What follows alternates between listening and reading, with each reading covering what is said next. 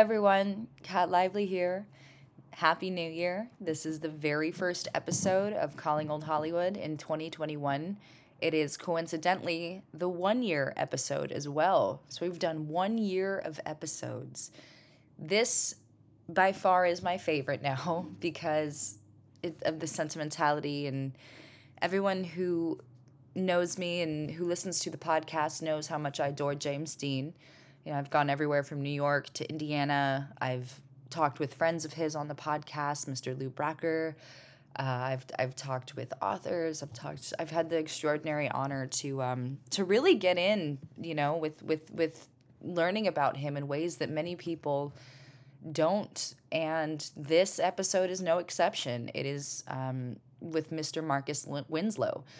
Marcus is James Dean's cousin. There are photos of him that Dennis Stock took of him and Marky when Marky was was a boy. And they are, you can look them up online. They're easily accessible to find. And he took them on the farm and around the town of Fairmount, where Jimmy's from. I had the extraordinary honor of going to Fairmount, Indiana over the holidays for Christmas and New Year's. And I was uh, able to go to the farm that Jimmy grew up on and sit down and record the episode that you're about to listen to with Jimmy's cousin, Marcus, who they were like brothers. They were very close.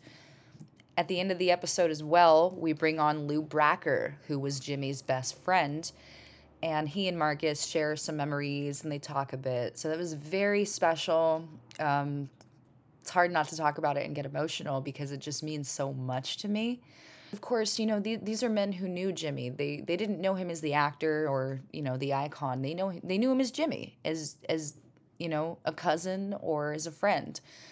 And the memories that they have are not, you know, fan-based. You know, they, they are one-on-one. They are first-hand encounters that they experienced with him. So it just meant so much. And there are a few things that Marcus shares uh, that I hadn't heard before. I'm very excited. There are a few things Lew shared uh, that I hadn't heard before. So it's a really touching episode. And I ask everyone... Uh, if you like the episode, there is uh, James Dean Gallery located in Fairmount, Indiana. It was started by Mister David Lohr and Lenny Prusak. They work extremely hard at creating, at preserving Jimmy's legacy and memory. They also create amazing, you know, they're creating masks for the pandemic. They're creating amazing, uh, really cool art and even furniture. But they have a lot of Jimmy memorabilia and things you can take a look at online, or um, they have a GoFundMe because they were hit hard by the pandemic. So anything helps, uh, James Dean Gallery dot com. I encourage fans of classic Hollywood and Jimmy to head over there to find the GoFundMe, to donate whatever you can, um, just to help, because, you know, these things are so important to keep alive. And now, the moment we've all been waiting for. Here's the episode. Enjoy. Welcome to another episode of Calling Old Hollywood. I'm your host, Kat Lively, and I have a very special guest this week, Mister Marcus Winslow. Hi, Marcus. Hi there. How are you doing today? I'm doing fine. Fantastic. Thank you for taking the time out to, to, to come on the podcast and to share your, you know, life stories and all of that. So you're welcome. I'm excited. Um, we we actually we came out a couple days ago. And I, I, one of the questions I wanted to re-ask, just because I thought it was funny, um, you get asked a lot of the same questions. Yeah, there's only, there's only so many questions you can ask, and I think I've been asked everything. Every single thing. It's yeah. crazy. Um, I don't think you've come up with anything new. Yeah. What is uh, what has that been like? Has it been? Is is there ever times where you just go, oh, this question again? Not especially, but uh, you know. Uh, I was eleven when Jimmy died, almost twelve, and uh, it's it's been pretty much a constant yeah. uh, question and answer thing. Right. Of course, Mom and Dad used to talk to most of the people, mm-hmm. but uh, as time went on, well, I've had to do it. And it yeah. You know, it, it's, it's really not been a big problem, mm-hmm. but... Uh, Just, just everyday life. Yeah.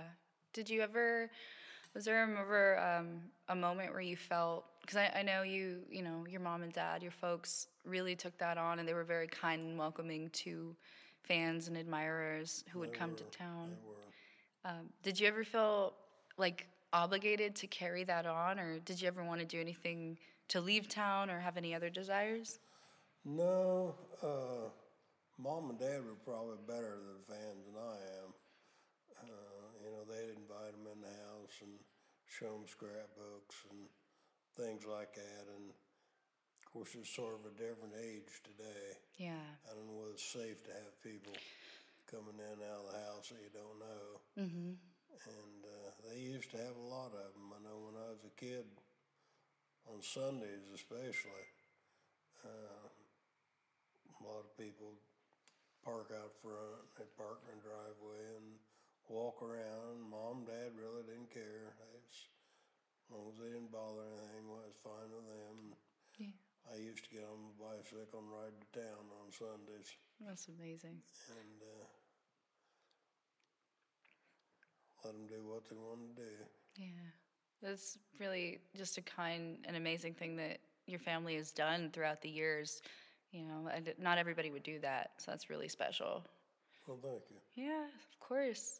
We talked a little bit a few days ago. Uh, I wanted to talk more about this. You were an artist when you were when you were younger. Yeah, I used to do some artwork. I uh, I got what I guess what really discouraged me on artwork was I had an art teacher. And he wanted everybody to do art, uh, what do they call it, uh, artwork that really didn't look like the real thing. Mm-hmm, mm-hmm. Uh, he okay. said, if you're going to do that, join the camera club. Yeah, yeah. And uh, kind of discouraged me a little bit because yeah. I like to draw stuff uh, and paint it just like it was, mm-hmm. you know. Definitely. And, uh, but, you know, as time went on, I got married and got a couple kids and was busy raising a family, and I really didn't have the time to to do a lot of artwork. And yeah, I used to do a lot of sketching and so forth, and I never did a lot of painting. Mm-hmm. I guess I painted some little flowers or something one time, but uh, no big deal. Yeah. And I haven't done anything for years. I probably couldn't draw anything now. Ah, uh, I beg to differ. I bet you could. Some some things you don't lose, though. You know, you yeah. get that and you pick it up years later. Yeah. But there was, um, I can't recall verbatim, but there was there was a letter uh, that Jimmy wrote, and it was about art and painting, and so I think some of the things that you were drawing or painting. Mm. Do you want to share with the listeners? Yeah. Uh, He wrote Mom and Dad and, and told them to uh, have me do more artwork and send it to him. Mm-hmm. He, he was he was quite an artist. Yeah. And uh, so I drew a castle, and uh, I think he thought it was a prison. And, uh, you know, it had the turrets up above and, you know, all that kind of stuff. And, he wrote me right back and told me to uh, draw things that were free, like mountains and trees and things that were created by God, he said. And don't draw things that are confined. So he thought it was a prison. That's crazy, funny. Uh, you know, and, and it's, it's a very sweet letter. Yeah. I've, I've got a copy of it on display at the museum. Mm-hmm. Most of the stuff that I have in the museum is the actual thing, but that particular letter, letter I was afraid something happened to it, so I just put a copy of it in there. Yeah. But uh, it's a very touching letter, really. That's wonderful. Uh, I didn't, I didn't think it was touching at the time. Right, right, right. Yeah, you just said, "What? That wasn't a that wasn't a prison. That was a castle." But as time went on, uh, I understood it. Yeah, but that's. And, uh, that's so funny, though. But I remember one time Jimmy was having trouble with a couple of his front teeth. Mm-hmm. They were beginning to chip off. Yeah. And, of course, his dad was a dental technician. And so he wrote his dad and asked him if he could uh, meet him here in Fairmount. Mm-hmm. And so, of course, his dad's in California. And So that's that's what they did. Yeah. And uh, his dad was a pretty good artist, too. Really? Yeah. Wow. And Jim, Jimmy drew his own front teeth, put them in a ladder so his dad could see what was wrong with him. Wow. And uh, when he got here, why, uh, I know Jimmy's dad stayed with Grandma and Grandpa Dean, because Jimmy stayed here. And he told his dad to show me how to draw some stuff. And I remember Jimmy used to like to draw this bull. It was a bull head with horns on it. And uh, it was a pretty simple thing, really. Mm-hmm. I always kind of admired it. I hadn't seen it for years and years, and I seen it on a letter. Yeah. A few years ago, I thought, there's that bull. And uh, he was showing me how to draw that. Yeah. Do you ever go through those? I remember talking about the letters, and I'm sure he wrote quite a few that a lot of people haven't seen, but do you ever just kind of nostalgic, just go back and reread things? Or? Oh, occasionally, but, you know, it's kind of sad uh, yeah. in a way. Uh, a friend of mine doing a book with the name of uh, Leith Adams, mm-hmm. who worked for War Brothers for years and years. Yeah. And he wanted to print some of the letters, so I let him. Mm-hmm. And people will be able to see more of them now. Right. Uh, I mean, to, to me, they're just, you know, they're just letters. Right, but right. To a lot of people, they're pretty interesting. Yeah, yeah. And, uh, of course, he used to write Mom and Dad and tell them when he was going to be on a T V show. Right. Uh, he did a lot of T V shows. He did over thirty T V shows. Right. Do you have a favorite? Not really. Mm-hmm. Uh, it seemed like he always played about the same characters. Yeah. Uh, one show that he did, uh, I think he came back after East of Eden and did it mm-hmm. in New York. Uh, I'm trying to think of the name of it. It was about, it was about, he played a character of a guy that uh, went to a restaurant, mm-hmm. and this guy got acquainted with him and wanted to know if he wanted a job. And so Jimmy said, yeah, he'd go to work for him. And uh, actually it was about a guy that was kind of crooked. He gave Jimmy a car to drive, and as I remember, a police car got to chasing him, mm-hmm. and uh, had a wreck. Police car did, and you know that was that was it was a pretty good show. Yeah, all his shows were good, but um, one I've seen since that uh, I'd forgotten about was. Uh, See, I'm trying to think what it's all about now.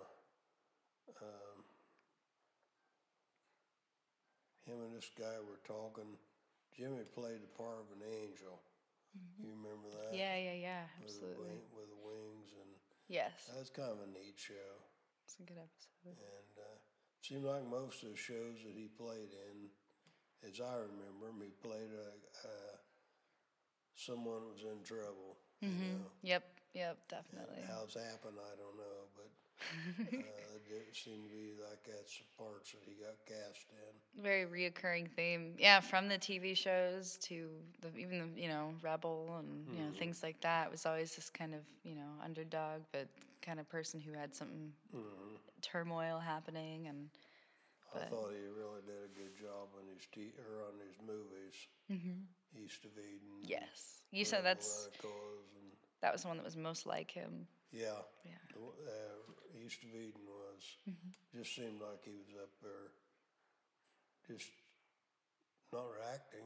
Yeah. You know, when I seen it, boy, I thought, well, he's, he's not acting. That's just him. Mm-hmm. Mm-hmm. And uh, it, it, I always did admire that show. Of course, I, I was always kind of interested in that era, not the late teens, and of course World War One is part of it, and the parade and so forth. And uh, I, I liked, I just liked the movie, period. Yeah. And uh, a lot of old cars. Of course, I like cars. Definitely. But, but I like antique cars. Yeah. What's your, do you have a favorite classic? Not especially. Mm-hmm. I've, you know, I've got a couple of Model A's here, and yeah. of course they're not a it's incredible. expensive car at all. Mm-hmm. But uh, you know, there, there were a lot of neat old cars back in back in the teens and the twenties and early thirties, and definitely. Uh, it's just something that I've always been interested in. I love it. Of course, Duesenbergs were made right up here at Auburn, Indiana, and Auburns and Cords were made up there, and uh, they've got a big museum up there if you're interested in old cars. Mm-hmm, mm-hmm, and, definitely.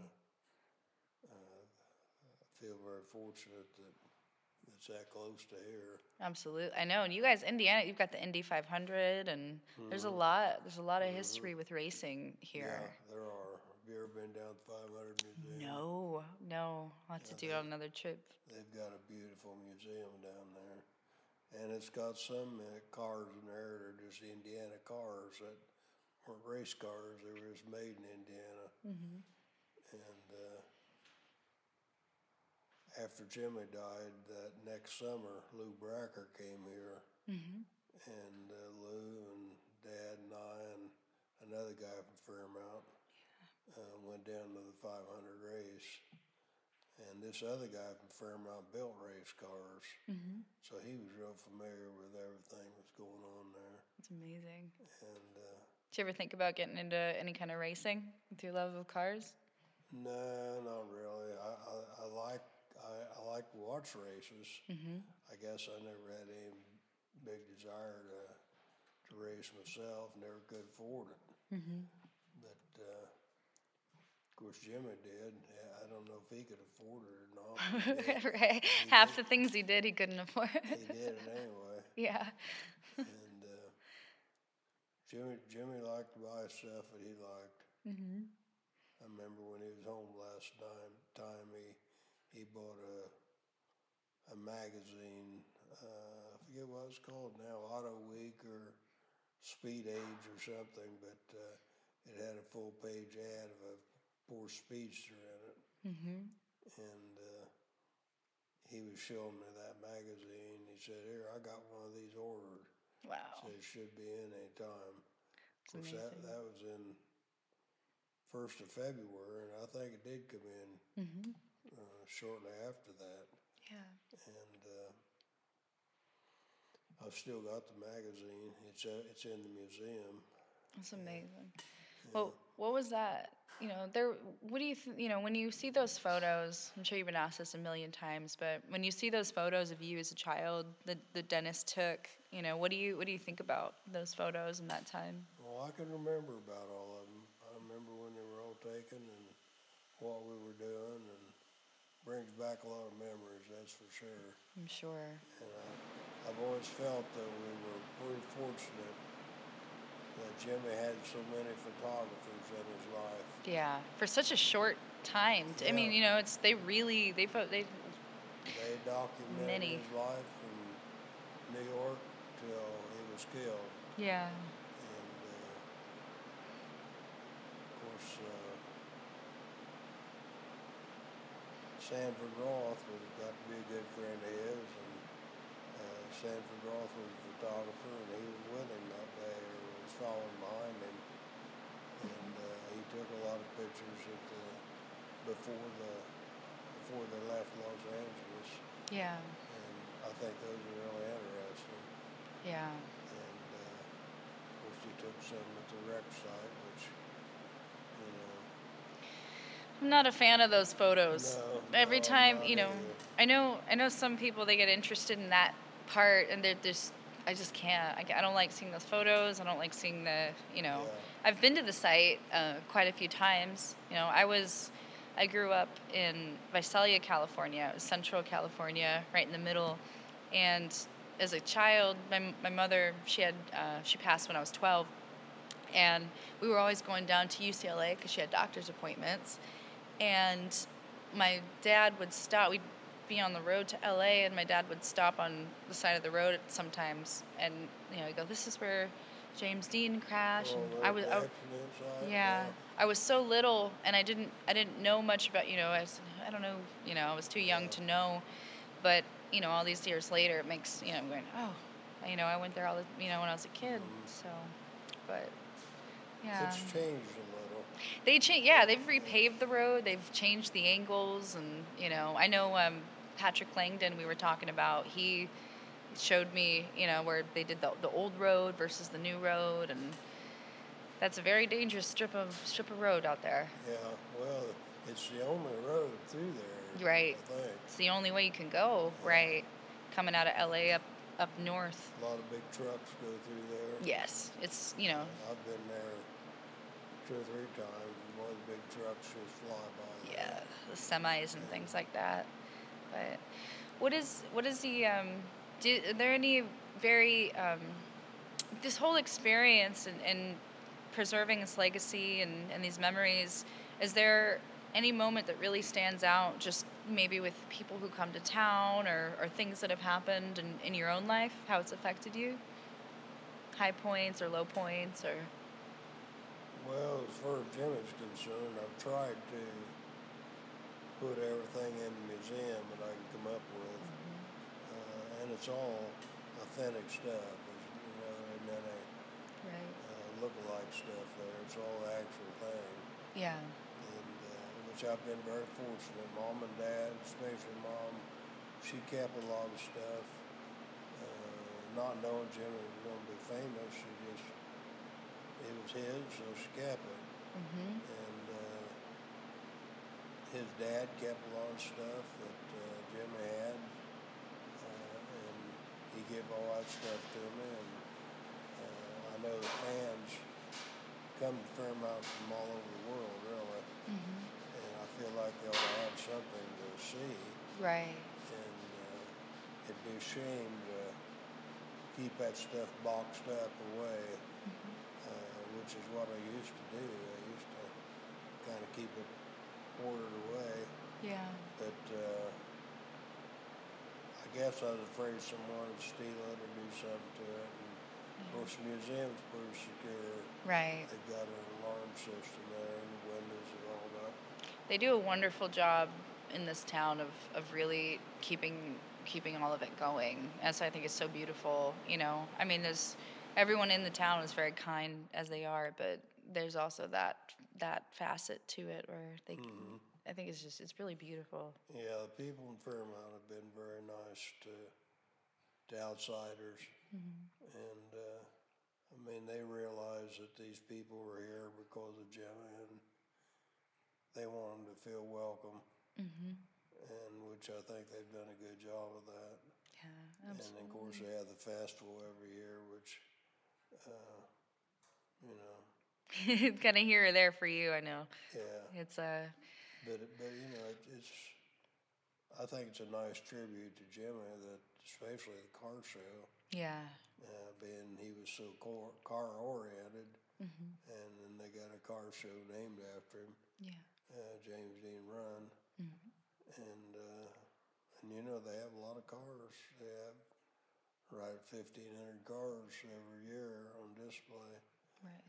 And uh, of course, I take that car out there that uh, Jimmy used to drive. People enjoy seeing that, and which is yeah. Of course, sometimes I wonder if they get tired of seeing it here every year. But, no, not uh, at all. Especially the tractor. I've seen yeah. that out there. Yeah, that was fortunate that Dennis took pictures of Jimmy mm-hmm. standing in front of that tractor, and, and uh, of course Dad played his part too well. He turned around like he was looking behind him. Yes. And uh, you can't see his face. Yeah. But uh, that tractor was only about a year old at the time. It's a, it's a fifty-four model, and that was in December of fifty-five that they were here. Mm-hmm. It's incredible. And I've always, like we said a while ago, I feel fortunate that Dennis Stock and some of the other photographers captured as much of Jimmy's life as they did. Yeah. And uh, Roy Schant in New York City. He took a lot of pictures of. He got it, had it covered on all coasts. Yeah, and, and out in California, he had uh, Frank Worth and uh, Sanford Roth, and uh, there was a couple others. I forget what their names right off the bat, but they took a lot of pictures of Jimmy. Yeah, absolutely. And, uh, of course, I enjoy the candid pictures better than the movie. Me too. Type pictures. Those photos that really he's just being himself. Because that's, mm-hmm. you know, something with the podcast is, you know, I've had a lot of, um, been fortunate to have a lot of wonderful folks on and, and you know, from old Hollywood or modern day and actors. And it's, it's you know, we have a tendency, I think, to put these um, artists, you know, high up on like kind of like a pedestal, mm-hmm. but really they were human. Yeah, and they were. They are human. They were just like you and me, and you know sometimes you know I understand why people look up, but it is important to remember that because I think you know we all start with a dream or if you know to pursue something, and and you it's what you become. But the roots, which is why I love Fairmount, you know it's where you come from. That's what mm. makes you who you are. Um, and Jimmy never was one to to boast about himself. Right. Or try to put himself up on a pedestal or anything. Mm-hmm. But he, he just had this this knack about him that people were interested in. Right. And uh, you know, I, I've I've seen this film, and I'm sure you have him at, at the racetrack, mm-hmm. walking, and he's got on this racing uniform, which it's in the museum too. Mm-hmm. Um, You know, he, he's so happy there. Yeah. Uh, that's what I enjoy about it. You can just tell he's just height of his glory around the race cars. Yeah. And uh, it's, I've always felt bad that he just got to the point that he could afford to buy some stuff, and then he got killed. Yeah. And... Um, Because before then, he didn't, he didn't have very much. I know. He yeah. went a long time sacrificing for the art. Oh, he sure did. It's, you know, it's that artist way, but he really, you know, he managed he managed to get there, but just wasn't enough time to really enjoy it or to see the kind of fruits of his labor, so to speak. And it was a different time, too. I think maybe back then, I don't know, it, it was just a different time. Yeah. Um, The one thing I enjoyed here, I don't know, a year, year and a half ago, went to New York, and the guy that lives in Jimmy's old apartment has lived there for several years. Mm-hmm. You guys did the plaque. Pardon? The plaque on the building. Yeah. You're saying, yeah. Yeah. And, uh, yeah, I put the plaque on the building. That's right. Definitely. And uh, I really enjoyed going up to the apartment and seeing what it looked like, and and uh, of course it was too small to change much. Right. Uh, and this, the guy that lives there now is has kind of went out of his way to keep it looking original. Right. And uh, he's very nice to the fans. Mm-hmm. The fans come up, uh, come around. Uh, he, he he invites them to come up and see the room and. It's just one room. Mm-hmm. Uh, the, the restroom is outside, down a little hallway. Have you ever been there? Yeah, yeah, I've well, been there. Been, yeah, okay. So it's been it's, it's it's different than a lot of living history. I mean, it yeah. is. It's it's a very unconventional place, but it's it's appropriate. You yeah. know, it's very appropriate. And it looks just like it always did. Yeah, yeah. Like the whole building is not changed now. It's beautiful. That's what I love the most about New York is those old brownstones and yeah, the history. Yeah. It's it's alive. It's yeah. so beautiful. Yeah, so was, beautiful. I always figured he was close enough to Times Square he could walk back and forth. Yes. Know? Yeah. And uh, it, it, it was really a neat place, I felt. Absolutely. I, I felt very fortunate to, to be able to see it. And New York's a fascinating place. It is very fast. You know, I, I've spent some time over there, and I just got, I got homesick, you know, with Los Angeles and things. It's so beautiful. Mm-hmm. And, you know, what I, I love the, the history and museums and art galleries. Oh, yeah. And, oh, yeah. you know, all of those. It's It's got its own little energy. Yeah. And it's great. It's a great yeah, place. There's a lot of history there in New York. Yeah. It's, yeah, definitely. And and Jimmy really liked New York. I think he may he may have beginning to to grow. Los Angeles may have been growing on him, mm-hmm. but for quite a while he he didn't like Los Angeles, New York, New York. It takes it takes some adjusting, that's for sure. You know, it's the types of people and some of the things that go on, especially if you know if you're not one of those types, the Hollywood kind of type. Mm-hmm. So it's you know you got to kind of you know duck and dive sometimes. Yeah. But yeah. you know yeah, because he had just bought the uh, the shirt the home in Sherman Oaks yeah. shortly yeah. before, and.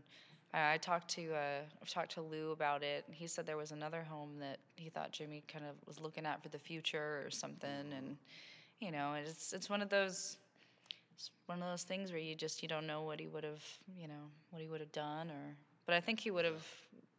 I don't know. Do you think he would have stayed in one of the two, maybe New York or Los Angeles? Well, if he was going to be an actor, he about had to do both. Yeah. Be willing to move back and forth. Yeah. And as far as I know, he didn't have any intentions of giving up his little apartment there in New York. Yeah, no way. But uh, it was a great place.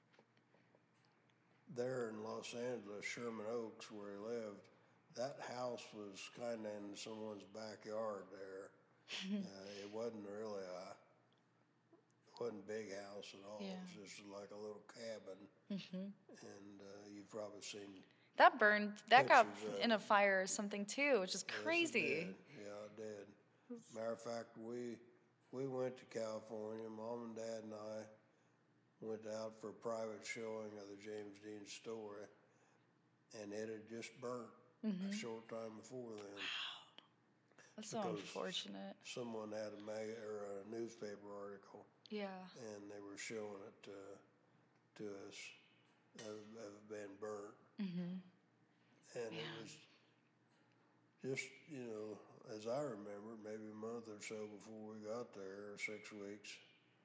And uh, I've always wondered, in, in the pictures you see, there was a big eagle in there. Mm-hmm. Uh, uh, bronze eagle. It looked like it's bronze. I don't know if it was or not. Right. I always wondered what happened to that. And yeah. Of course, there was a... a bear skin on the floor. I know that wasn't Jimmy's. Yeah. And uh, the guy that owned it worked at the Villa Capri, and I got acquainted with this fella's niece, I think it is, mm-hmm. and uh, she she works at a pizza place there. And is it Philomena? Yeah. Yeah, yeah, yeah. Okay. You know her, do mm-hmm. you? Tell yeah. her I said hello. I will. Uh, I, Last time I was in California, which was just about a year ago, mm-hmm. there was two things I wanted to do. One of them was meet her. She said, come by there, and she'd give us a pizza. And uh, I think it's located close to where the old dealership used to be. I think so, where, yeah. Where Jimmy bought his Porsches. West Hollywood kind of area, yeah. And... Uh, I wanted to go by and meet her. Get that and, pizza? Yeah, I get that pizza. And up in the hills, there was a house that used to belong to Arthur Lowe Junior, mm-hmm. which was a cousin of Stuart Stern. Yes. And we knew Stuart real well. Mm-hmm. And when we were in California in nineteen fifty-seven for the James Dean story showing, Uh, he took us up to Arthur Lowe Junior's house, and we visited there for a while. Mm-hmm. And I've always wanted to go back and see what the house looked like, yeah. see if it's changed any. Yeah. It, it's uh, it's it's kind of a you go round and round this mountain, mm-hmm. and it's cut out in the side of the mountain. Uh, where you drive back to the house. Yeah. And then when you get there. Uh, at night, it was a beautiful sight. Uh, Los Angeles was was right there, and you could, as far as you could see, there was lights of Los Angeles. Beautiful. Which, when I was a kid, that fascinated me. Same, yeah, absolutely. And I wanted to see that, mm-hmm. and uh, we tried our best to get it worked out, and we just didn't have enough time to do everything. Well, you can always go back. Well, when this pandemic's over. Yeah. Yeah, definitely. Yeah. No. I, I want to do them two things. I want to meet her, and I want to see that house. Yeah. The house may not even be the same. I don't know, but hopefully it is. I remember you. You turned in, and you had to turn right to see the house there. And there was a garage there. And right beside the house was a swimming pool. Mm-hmm. That wasn't a big house. Wasn't a very big house. Uh, and you, you'd go through the house and out into the backyard. There was a wall that went around. And you could walk over to that wall and look down. And right down below was so more city? Houses. Wow, yeah. You know. It's all and, stacked on each other, these hills. I thought, man, that, that is so neat. That's cool. Today I might not think it's as neat. But yeah, it's, it's very steep. It's, it's steep stuck place. In my mind. Good. It, it's what I'm, I'm a very fond memory that I had. Yeah. And uh, I'd like to go back there, and I don't want to go through the house. I wouldn't intrude on me about it, but yeah. I just like to turn the driveway and just to see it. Just to see if the house is still there. And, yeah. And I'll have to figure out where it is.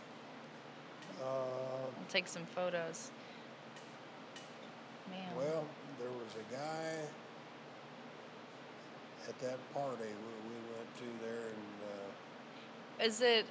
Are you talking about uh, Tyrone? Yeah. Ty? Yeah. Okay. I knew it. I knew it. Yeah.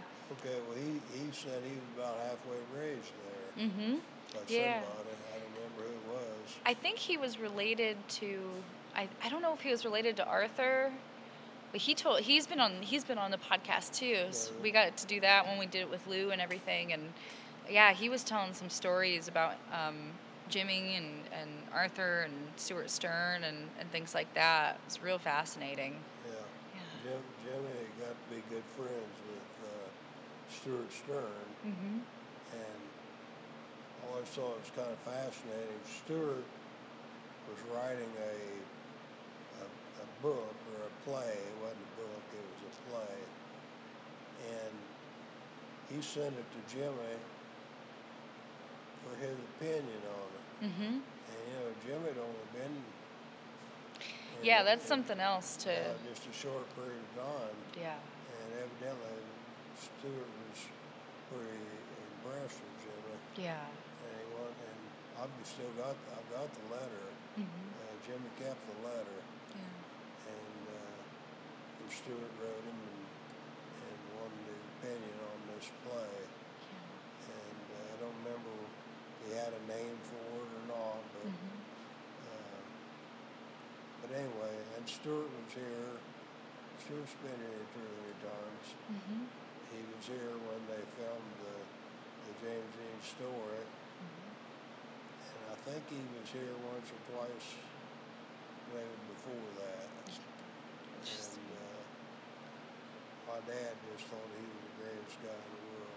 It's amazing. And, and Stuart could Stuart could write a letter that was just like a book. I mean, it was it was really a, a Pro- prolific. Yeah, very, very, very prolific. Meaningful. Yeah. And, uh, it's amazing.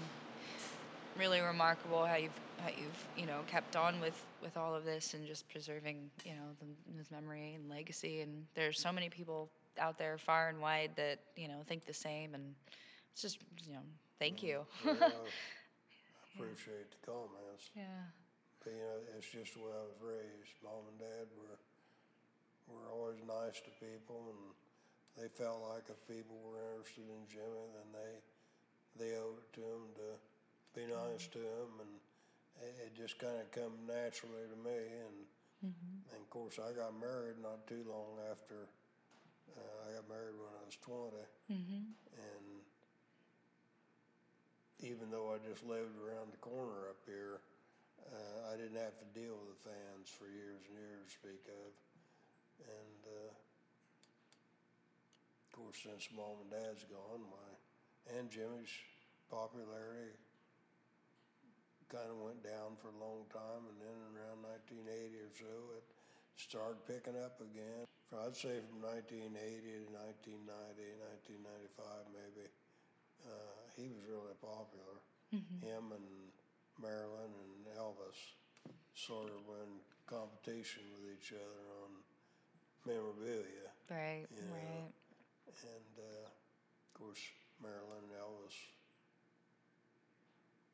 had a lot longer life than Jimmy did. Yeah. And they had more to, to offer, you might say.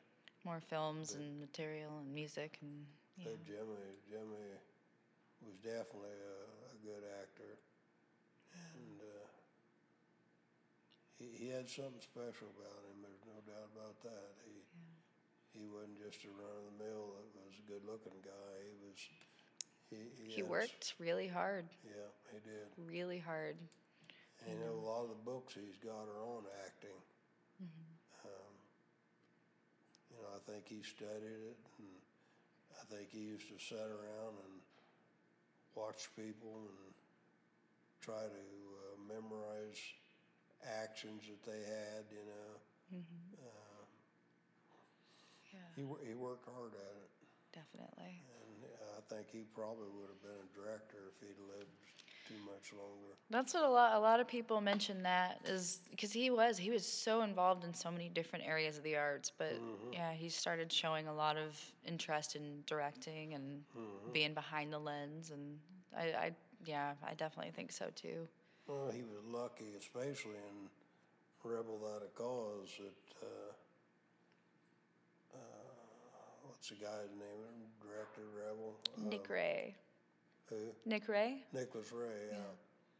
Nicholas Ray gave him a lot of freedom and uh, kind of let Jimmy develop the character. And, uh, you know, I think Jimmy had some say-so in how the thing was made. And, and uh, I guess that's probably the reason he had some conflicts with George Stevens. George was an old... Old-fashioned. Old-fashioned, yeah, director that right. had to go right to the book and... Here comes this kid m- who's... Memorize every line and... Right. Uh, Jimmy wasn't that way. He... Out of the box. Yeah, he kind of... I think he felt like if you had, had to memorize lines uh, right down to the very word, uh, it wouldn't be nat- wouldn't be natural. Right. Right. And, uh, you know, he thought if he could, if you were good enough that you could bring that, bring that character or whatever out without going right by the script one hundred percent. Uh, and, and George wasn't that way. I mean, I'm not knocking George because George, George had to have been a good director. Mm-hmm. Uh, he, he just, you know, he was well known, and he was just he, by the book. Yeah, he was mm-hmm. just just different. And, yeah. And uh, I've heard people, I've heard, I've read where George said sometime after Jimmy was gone that Jimmy was was right. Yeah. About some things. I know, so they, they clashed a lot on that set. They did not like each other. And, you know, Jimmy was just, for someone that was so new, uh, an actor as he was, uh, a lot of people wouldn't have clashed with him. Mm-hmm. They'd have just went right ahead with what he wanted. Mm-hmm. And Jimmy wouldn't do that. Right. And uh,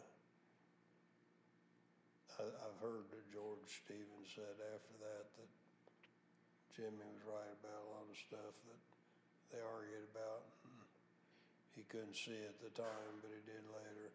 Yeah. And, you know, and, and Giant, Giant would not be what it is today if it wasn't for Jimmy. Right. Um, Definitely. Uh, I've got a, something else to touch on, then we'll give uh, Lew Bracker a call. And one thing, I already know the answer to this, but I just wanted to, you know, for the listeners, Winton Dean mm-hmm. gets a mixed reputation, a mixed bag of opinions, um, but um, he shouldn't, you know. I mean, he, like, I've, I've, you know, the books, they kind of portray him as something that he really wasn't. Mm-hmm. And he was more positive than negative in, in all of this. But he gets such a bad rap. Yeah, he did. He, he was, Winton was a nice guy, very nice person, and he loved Jimmy very much. And, of course, he let him come here and live because at the time he thought it was the best thing for him. Mm-hmm. And uh, it wasn't very long after Jimmy left there that World War Two broke out, and Uncle Winton had to go to their service anyway. Right. So he couldn't take care of Jimmy. Yeah. And by the time that Jimmy had been here five or six years, he was pretty well settled in, and I think Uncle Winton felt like it would be unfair to take him away, you know. Right. And uh, Mom and Dad just raised him like one of their own. And he got and, adjusted uh, pretty quick. Yeah. Uh, Uncle, Uncle Winton was a kind of a private person, and uh, he probably should have. It's always easy to look back on something and come up with a different theory, but uh, his wife, Ethel, was very dominating, and, and, a, and a good person, but dominating. Yeah. And she really looked out for, for Uncle Winton. Mm-hmm. And uh, they were just satisfied to let books write what they wanted to, or newspapers and uh, magazines, and just leave them alone. Yeah. They, they didn't want to be bothered with anybody. Right. And uh, I think there were a few people that they did get acquainted with that we're not aware of. But uh, there was a guy in Japan that uh, they loaned a bunch of photos to, and uh, they just didn't trust people. Yeah. Uh, and had good reason not to. Mm-hmm. Uncle Winton would, he, he wanted to talk about Jimmy, but Ethel wouldn't let him. Um, and yeah. After Ethel passed away, he talked quite a bit about Jimmy and things that uh, Jimmy did when he was little, and, yeah. and uh, some things that happened when Jimmy lived there in California, there just a year or so before his death. And, Uncle Winton did get a bad rap. Part of it's their own fault because they wouldn't talk about it. Wouldn't yeah. talk about it or anything. Right. But uh, that's that's you know yeah. neither here nor there now. Yeah. But uh, he, he definitely didn't deserve to be talked about. Yeah. In Abs- books and things like he was. Absolutely. Uh, you know they they they got Jimmy's dad confused with uh, Jimmy's dad in East of Eden and, and then Rebel and right. so forth. And so he kind of blended the cinema with the, yeah. with reality yeah. and made their yeah. own opinions. Yeah. Yeah. And uh, he, he was really a good person, nice guy. You get to know him. He was very, very likable. Yeah. But uh, he, he definitely got a bad rap. Just like I say, some of it was their fault. They just they wouldn't uh, talk to people and didn't want to stand up for themselves, or you know, yeah. anything had happened. And, and uh, Mom and Dad never—I don't think they ever got a bad rap, but they got so they wouldn't talk to a, yeah. a, news, a newspaper person or a writer, because they didn't print what they tell them. They just printed what they wanted to print. Right. Made whatever made a good story. Well, that's, you know, what they more or less printed. And not today. Uh, you wouldn't think anything about what some of the stuff was said. It's crazy. I know I've seen some of it in um, magazines or, you know, things from even back from back then, too. It's just mm-hmm. the things that people come up with is mm-hmm. so... So left field, yeah. It's a lot, just crazy. Um, Speaking of, so right, we're about to call Lew, but uh, this question, so as the years continue and all these generations continue discovering Jimmy and his films, and because it won't be stopping, you know, everyone's just, seems like someone new discovers him every day, but how do you want him to be remembered by everyone, if you could, you know, for people listening? Well, I, I, I feel like he was really a wonderful actor, mm-hmm. and uh, I think that's one thing people are going to remember about him.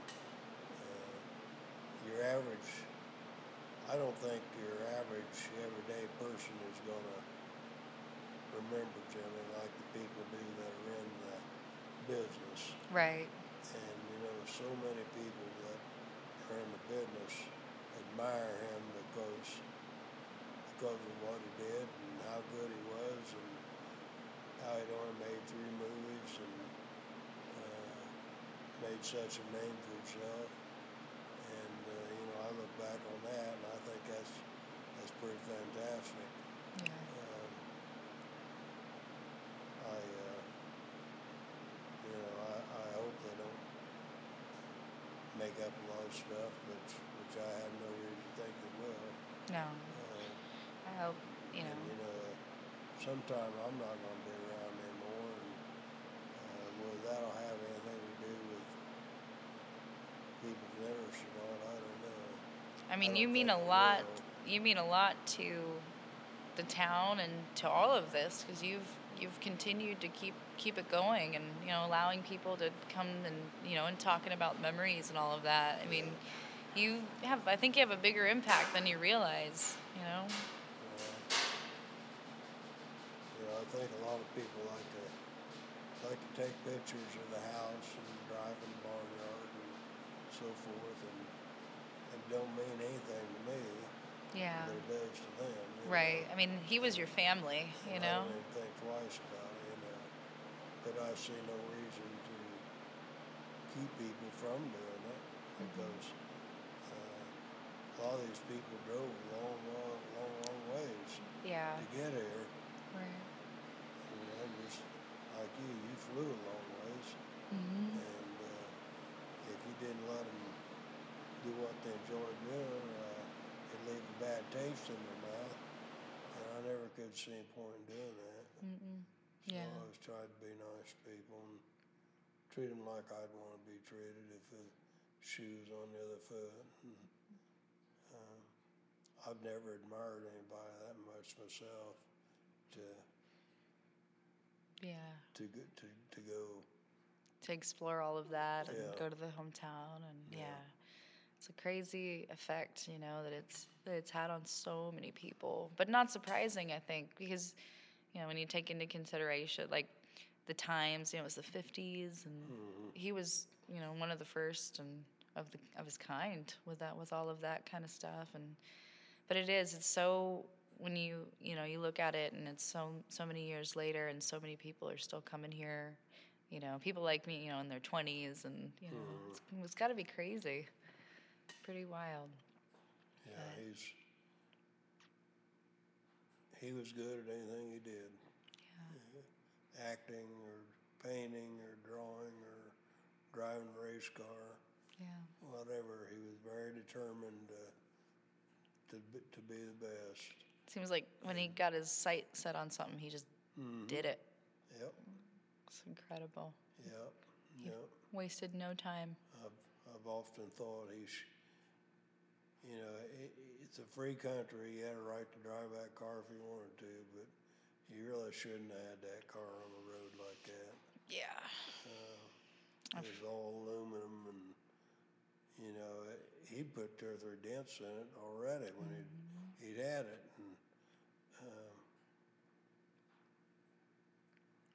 If he hadn't been in such a light car, uh, he wouldn't have got hurt, hurt near as bad. And, uh, you know, the other guy could have probably seen him if he wasn't driving such a low car. And, you know, it was silver and just bled, blended right in with the background. And, um, you know, the other guy definitely turned in front of him. I mean, that was That was his fault. Yeah. But uh, on the other hand, Jimmy shouldn't have been driving that car like that either. So it's just, it was supposed to be, I guess. Joining us uh, with Marcus Winslow is Lew Bracker. We've got him on the line from California. Thank you guys uh, both. I'll just reiterate it, you know, for taking the time to talk and, and all that. We were just we were just actually talking about uh, Jimmy's Porsche and, and that day and how he should not have driven that aluminum car on the road. I'm the one that called Jimmy and told him about spider that was in the window at Competition Motors, and I wish I hadn't done that, but uh, you know, uh, you don't think about those things yeah. when you're twenty-five. Of course. And, and uh, I think more about my, technically my first, second visit to Fairmount, because uh, I did go to the funeral and was only there for a few hours. Uh, mm-hmm.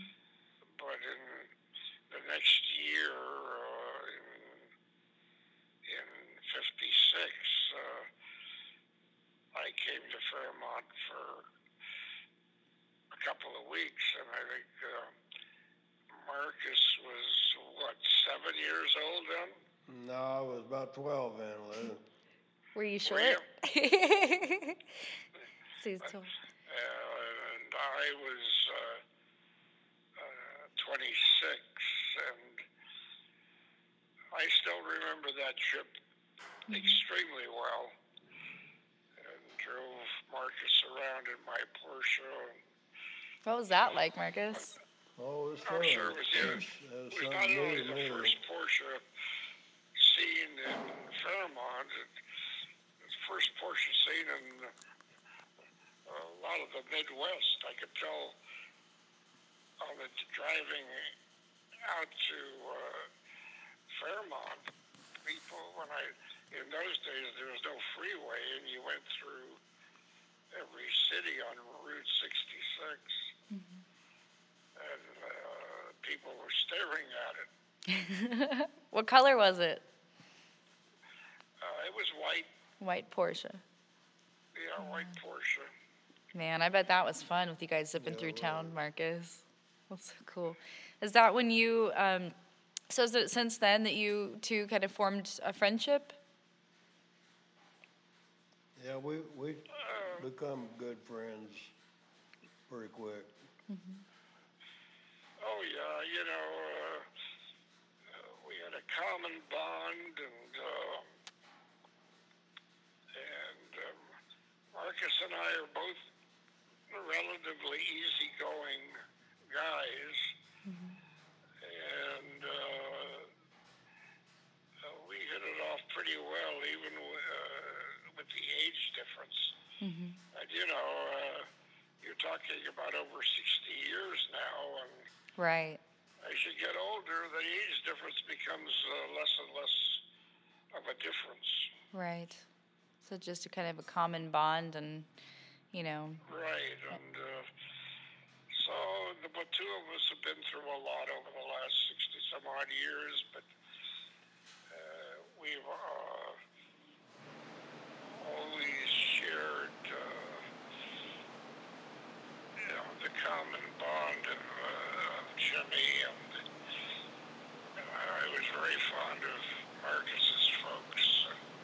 Yeah. Uh, Marcus, uh, from what I can remember, and uh, my feelings at the time, Marcus uh, and Mark, uh, father and son, are quite a bit alike. Were you guys very, very similar? Yeah, yeah. Pardon? Oh, I was asking Marcus, I said, so you were very similar to your dad? Yeah. Yeah. Wow. Yeah, I think, I think Marky and Marcus, I think their approach to life was very much the same. Yeah. As Marky grew up to be Marcus, uh, reminded me a lot of his father. Yeah. What do you think of the, the farm, Lew? Well, you know, the farm, I saw it when it was, you know, really a working farm, and and uh, Marcus, uh, uh, Marky's father, uh, you know, to identify it more specifically, uh, could only up to, do to the farm what he could afford to do to the farm. Yeah. And I think one of the things that Jimmy would get a big kick out of was the money, the influx of money that Jimmy was responsible for. So much of it went into the farm and and made it uh, a show place, really. Yeah. And you guys have done so, you know, they've done such amazing things here. You know, sitting sitting here surrounded by, you know, the cars and all these beautiful, you know, artifacts and things on the walls. And, I mean, it's just... Yeah, and, you know, we're that, uh, we're, we're that uh, big uh, room where Marcus uh, stores his cars. Yes. Uh, that's... that's Marcus, uh, correct me if I'm wrong, but... Isn't that where the little garage was where I left my Porsche? It was up closer to the house, Lew. Was it closer? There at the bottom of the, kind of at the bottom of the hill. Uh-huh. It was a cement block garage and uh, had sliding doors on the front of it. Yeah, yeah, I remember that. Yeah. It was just about the right size for a Porsche. Mm-hmm. Was made for yeah, I left cars. my. I, I went to uh, New York from Fairmount. Uh, Marcus. Yeah, I remember that. Uh, Marcus, the father, drove me to Marion to catch the train, and I left my Porsche at their farm in, in this little garage, mm. and that's what we're talking about here. I think, is it the one right out right out front here? Yeah. It's gone. Oh, it's gone, it's gone. Okay. There's the barn with the sliding doors, but okay. Got it.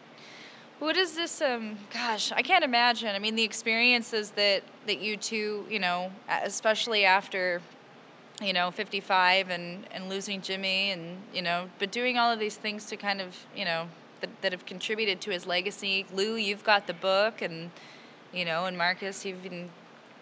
Here, can you know, yeah, doing all of that? While I was in, interestingly enough, while I was in in Fairmount in nineteen fifty-six, uh, Marcus's father and I were all talking about uh, starting the James Dean Foundation. Really? Wow. And, uh, yeah, that was very much on uh, Marcus's mind. Mm-hmm. And um, uh, when I was in New York from uh, uh, in between uh, going to Fairmount and coming back to Fairmount to get my car, uh, I uh, Sammy Davis Junior was on Broadway in a show. Wow. And I had promised Marcus that I would uh, look him up and talk to him about, you know, helping with the foundation if if we needed it, you know, by way of a sh- show or something. And yeah, uh, Sammy Davis uh, Junior was very gracious and, and told me to tell Marcus that um, he would do anything they wanted him to do. Yeah. That's incredible. That's amazing. So that's a little yeah. sideline. I never even told Margaret Marcus that. As a visitor, but as somebody who also knew Jimmy, you know, what do you, what do you think of, of the town and, and everything that they've done to, to preserve this uh, legacy and, and memory? Well, I think, you know, I, I, I think it, uh, you know, it, it, it's really nice. I think uh, Jimmy would get... Uh, a kick out of it, uh, and uh, I, I, I, you know, the way it's grown, I'm sure even Marcus is uh, a little surprised at that. Yeah. Uh, you know, it's become a tradition with a lot of people. Right, right. I know. Ex- and uh, yeah. I've shown up uh, uh, sometimes just for the memorial, uh, but uh, the last uh, ten, twelve years or so, I've come for uh, both the uh, weekend celebration and the memorial. And, uh, and uh, at the memorial, I've I think I've talked on just about every subject mm-hmm. regarding Fairmount and the people of Fairmount and, right. and Jimmy. And uh, so uh, uh, uh, last year, uh, or the last, I guess it was twenty nineteen, the, the last time I went, and uh, uh, Uh, first time I went to the uh, graveyard after the memorial. I I wasn't never really wanted to do that, and uh, yeah, it was your uh, first time. And friends with us that wanted to go, and the girls, my girls, kind of wanted to go, so yeah, uh, we went. There's a question I've, I don't know if it's too much, but it's, you know, it's, do you think that it's impacted, I mean, you know, because both of you knew him so well, and I know Mark, you know, Mark, you were very young, and, and Lew, you know, you knew him as an adult in Hollywood and all of that, but, you know, all the, throughout the years and still to this day, you know, when you, fans come or you see him on T V or, or anything, do you think it's im- impacted that kind of like, feeling of, of loss, or has it helped healing, or how is that? Do you think that's impacted? No, the book the book helped the healing. Yeah, so I know there was a the lot book of helped the healing. Uh, sometimes I watch when it's on T V. I'll watch just part of it uh, of one of the films. Uh, I almost never watch Giant unless it's the in the first part of Giant. Uh, because uh, I just thought that was uh, number three when I rate the, my own personal favorites of the three films. It's East of Eden first, mm-hmm. and uh, Rebel second, and yeah. the first half of Giant. Yeah. How about you, Marcus? That's exactly the way I feel too. Yeah. You th- do you think like pre- preserving and all of this it's it's helped a lot with like with the book how it helped Lew it's it's helped you? Yeah. Yeah, it's good to get it's good to know all this stuff. Yeah, definitely. It's um ever ever going. In my book, in my, in my book, and and, and probably uh, why it helped Marcus a lot is because it told the story of Jimmy and me and. In California, right, which Jim Marcus had no real insight into. I just kind of eye-opening, but also helped yeah. you learn and understand him a lot more. Yeah, very good. Yeah. And he, you know, it made him privy to um, conversations that Jimmy and I had, and I think it. I, I had hoped, at least, that it presented Jimmy. As I knew him, the Jimmy I knew. Mm-hmm. I'm not interested in the Jimmy anybody else thinks they knew. Right. Right. Well, that's really a special thing then. When you that must have been really special to read that and to get to those pages and to kind of have that insight. Because, you know, because he would write letters here and there and, you know, you guys kind of knew what was going on. But, you know. But I, I don't know about Marcus, but I... I, I don't dwell on September thirtieth, mm-hmm. nineteen fifty-five. Mm-hmm. I remember the Jimmy I remember. Yeah. And, uh, of course, I remember that week because Jimmy was so working so hard to get me to go along, go with him. Mm-hmm. And... Uh,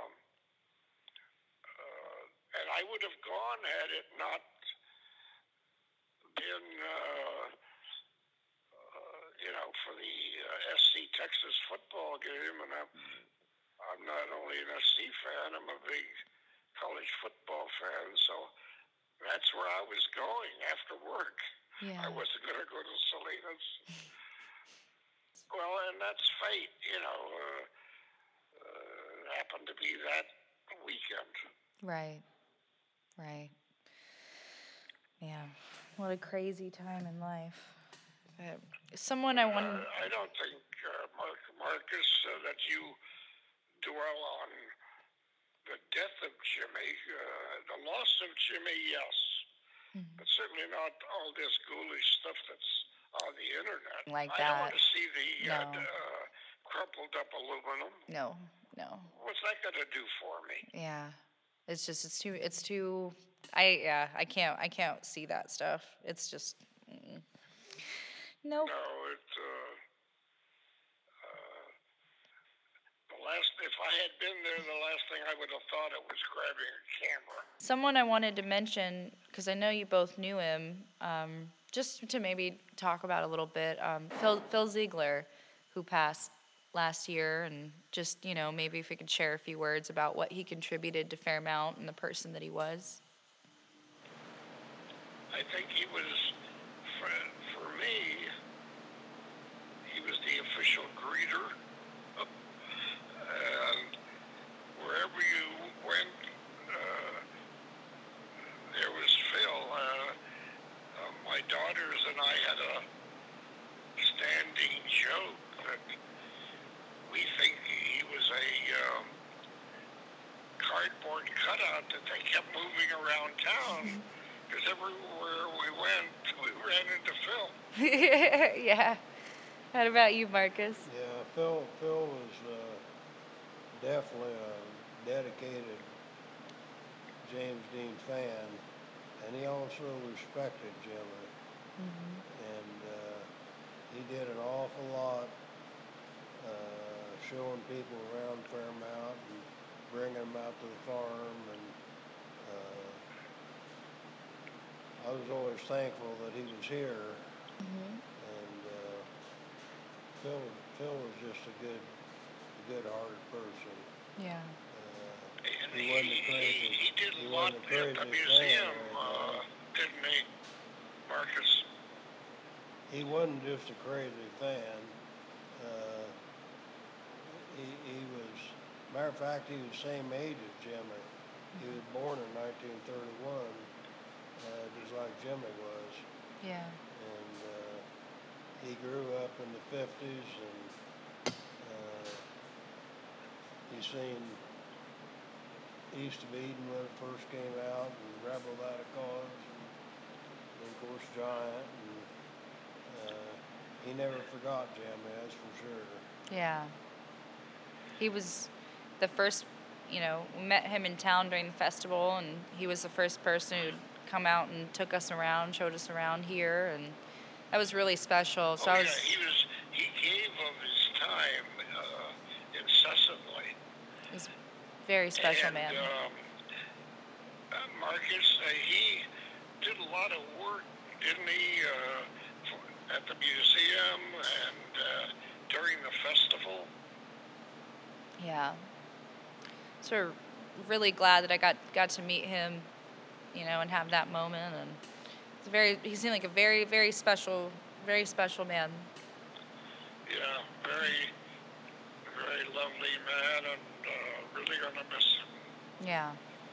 All right, Lew. Well, we'll sign off with you, and then we're going to close up this episode of the podcast. And thank you so much for, for taking some time and talking about... No problem, Marcus. Uh, keep well, and uh, gl- we're happy to talk to you again. You good, good to talk to you, Lew, and I uh, hope we'll see you again before too long.